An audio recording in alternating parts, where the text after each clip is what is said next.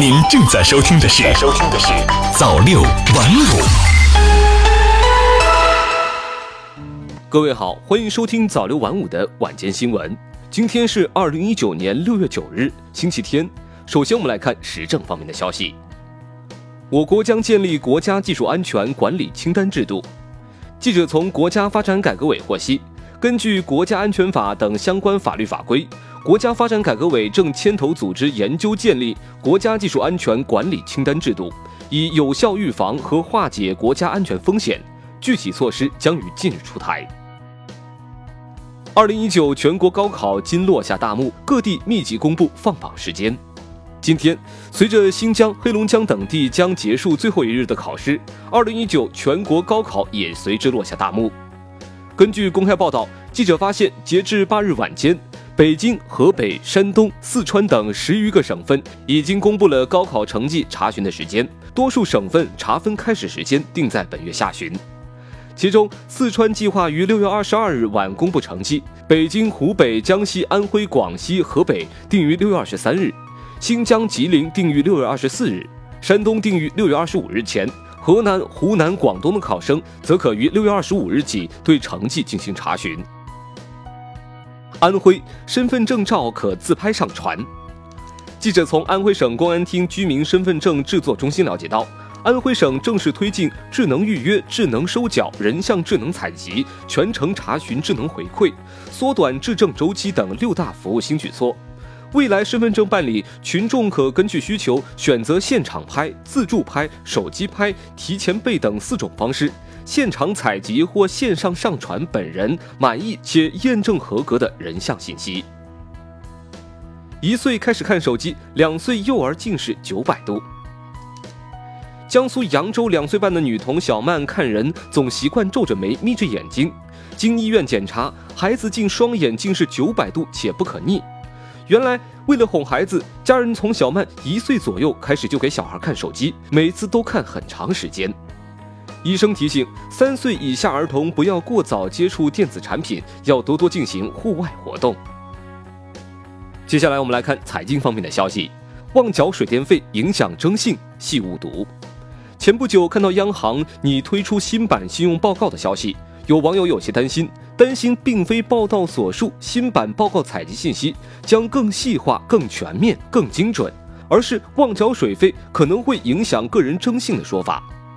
事实上，央行官网四月二十二日发布的《中国人民银行征信中心有关负责人就征信系统建设相关问题答记者问》明确表示，目前征信系统升级优化工作仍在进行当中，并无明确的上线时间表。金融机构和社会公众查询的信用报告没有变化，不是所谓的新版信用报告。目前征信系统尚未采集个人水费、电费缴费情况。据了解，在实际采集时，央行征信中心将与相关数据源单位协商，并将严格落实《征信业管理条例》第十三条，采集个人信息应当经信息主体本人同意，未经本人同意不得采集规定，在数据源单位取得征信主体授权同意后才报送数据。与现行征信报告的模板一样，新版信用报告设计了水电、电信等公共事业缴费信息的展示格式。但征信中心将严把数据质量关，只有在确保数据质量和安全的情况下，才会切实将数据采集入库，并对外提供查询。因此，一次忘缴水电费就会影响征信吗？目前的答案是否定的。不过，随着金融科技的进步，未来就有具备采集条件的可能性。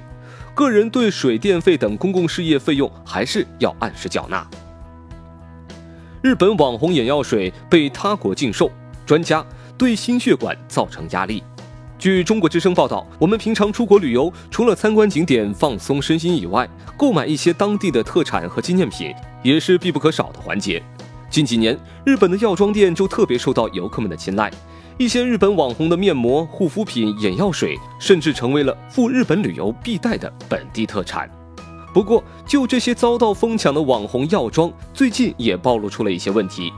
有媒体报道。一些在日本十分受欢迎的眼药水，在加拿大相关部门今年四月的公告中被列入了禁售名单，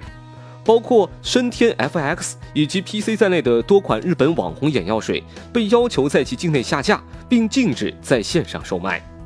记者在淘宝等电商平台搜索“日本眼药水”，发现这些眼药水在国内电商平台均有销售，且不少店家的 FX 眼药水月销量已过万。有客服表示，国外的禁售令并不会影响产品在国店销售。那么，这些海外代购的网红眼药水中究竟都含哪些成分？过度使用会带来哪些安全隐患呢？据眼科专家介绍，上述眼药水中含有的四星唑灵实际上是一种血管收缩剂，属于肾上腺素类药品。使用之后去红血丝等效果明显，但这种退红只是暂时的，容易反复。这种成分对心血管会造成一定压力，特别是一些心血管系统存在隐患的老年人，在长期使用这些眼药水产品之后，可能会出现较强的副作用。多位眼科医院医生介绍。市场上常见的多款网红眼药水，并不在处方药序列。非处方的眼药水大多含有防腐剂，考虑到用法用量等，消费者应当保持谨慎，选择好适应症后再使用。最后，我们来看一下国际方面的消息。路透社如封杀华为中兴，欧洲建 5G 要多花四千二百八十七亿元。据路透社七日报道。代表了七百五十家移动运营商利益的全球移动通信系统协会的行业分析报告显示，禁止从中国供应商购买通信设备，将使欧洲五 G 网络成本增加约五百五十亿欧元，并将导致该技术的推出延迟十八个月左右。在路透社报道中提到的中国供应商，除了华为，还有中兴。路透社称，上述五百五十亿欧元的估值。反映了全面禁止中国通信设备供应商华为和中兴通信对欧洲推出 5G 网络所带来的额外成本，而这两家中国公司在欧盟的市场份额合计超过百分之四十。路透社提到，中国通信设备供应商华为的产品被欧洲运营商广泛购买和使用，GSMA 以此对全面禁止华为的后果表示担忧。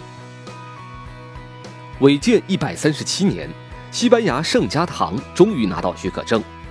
七日，位于西班牙巴塞罗那的圣家族大教堂在官网宣布，在历经一百三十七年后，终于获得官方核发的建造执照。圣家堂是西班牙建筑巨匠高迪的毕生力作，于一八八二年开始动工兴建，每年吸引超过四百万游客参观，更于二零零五年被联合国教科文组织列入世界遗产名录。然而，迄今没有记录显示这座大教堂是否曾获得过建造许可。这意味着这座标志性景点已经非法运营一个多世纪。圣家堂七日发声明指，经历了一百三十七年后，巴塞罗那市议会终于批出合法施工许可证，教堂渴望在二零二六年高迪逝世一百周年时完工。根据建造者的说法，当竣工后，高一百七十二点五米的中央尖塔将让圣家堂成为欧洲最高宗教建筑物。以上就是本期的全部内容，感谢您的收听，我们下期再见。